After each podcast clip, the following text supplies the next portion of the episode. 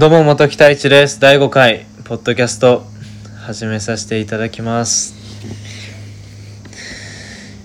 いや、昨日は本当に昨日の、まあ今のところ5日連続で、まあ第5回なんで、5日連続で毎日今のところつ、ポッドキャストを続けさせていただいてるんですけども、やっぱり楽しいですね。まあ昨日なんて、やっぱり友人と、ゆうやくんと、僕の大学からの友人のゆうやくんと、まあ撮らせていただいたんですけども、いややっぱり楽しいですね、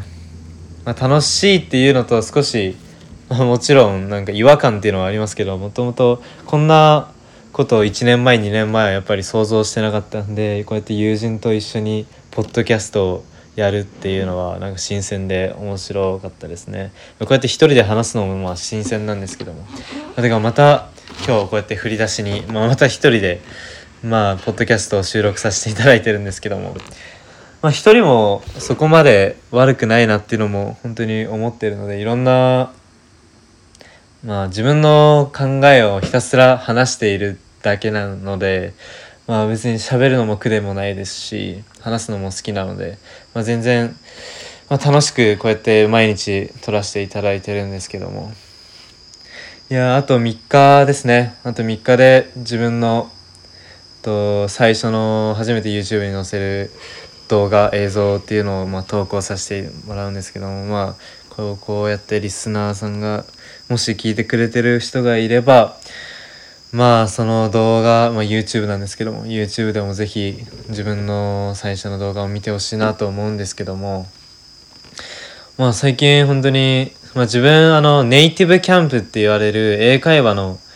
まあとアプリっていうんですかね。そういうサイトっていうんですかね。わかんないですけどそういうまあプラットフォームがあるんですけどもそういういろんな外国の方とまあ英会話をすることができる、まあ、オンラインで英会話することができるっていうところで、まあ、自分は基本的にフィリピンの方と、まあ、毎回毎回、まあ、授業を1日に2回ほど、まあ、受けさせていただいてるんですけども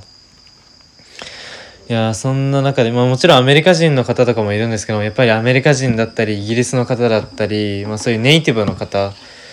たちはやっぱり予約が必要でその予約にもやっぱりそのお金がまたかかってくるんですねプラスで。そのサブスクリプションしているプラスでまたお金がかかるのでそうしかも予約をするとやっぱり、まあ、受けたい時に受けれないので。だったら、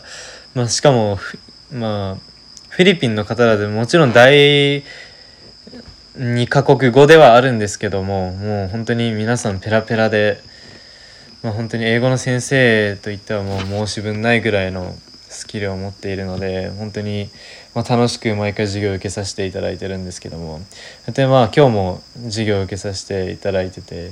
その中の一つのトピックとしてフリーカンバゼーションっていうなんか自由になんかどんなトピックでも、まあ、話したいものがあればそのトピックで話しもしなければそのあっちの先生の方がまあこのトピックはどうってまあ言ってきてくれるんですけども。毎回自分の自己紹介としていつもまあ映像を仕事にしています。でまず日本日本人でまあに映像を仕事にしていますみたいな感じでまあいつも始まるんですけども。本当やっぱり結構あのー、あの食いついて来てくれて食いつくって言い方はああんま良くないかもしれないですけどもすごい興味を持ってくれましていつも。その映像を仕事にしてるんです。え YouTube にチャンネル上げてるの？だったりインスタにもまあどんな映像を撮ってるの？だったりまあそういうことでまあいつも毎回まあ会話が盛り上がっているんですけどもその中でやっぱりその方々が、まあ、YouTube チャンネルの教えてを、まあ、自分たちが拡散するから、まあ、絶対サポートするからもう本当にあなたの映像を見たいってまあ言ってくれたりも本当に多くのほとんどの人が本当に言ってくれるんですね。まあそういったことは自分にとっては本当に嬉しいことですしもともと自分も目標としてはやっぱり日本だけ日本人だけじゃなくてやっぱり世界にも自分の映像を発信していきたいっていう、まあ、気持ちもあるのでこれからやっていく映像には全てやっぱり英語のあの字幕をつけたりだとかそういう海外の方にもあと見てもらうためにそういうまあそうですねあの字幕だったりもつけていこうと思っていこうっていうかもうもう作り終わってるのがまあいくつかありましてその最初の上げるビデオ映像以外にもいくつかあるんですけども、まあ、それにも英語のサブタイトルをつけさせていただいてるので、まあ、そうですね本当に嬉しいそういうことそういうふうに言ってくれることにすごい感謝してますしまあまあ、それが日本の方でも友人でも本当に嬉しいことなんですよね自分にとってはやっぱり一人でも二人でも多くの人に自分が作ったものが伝われば本当にいいですししかもこうやって自分がもし英語が話せなかった時にこういうことを話せなかったらやっぱりこういったあのー、海外の方にサポートしてもらうだとかそういうことは難しいと本当に思うんですね。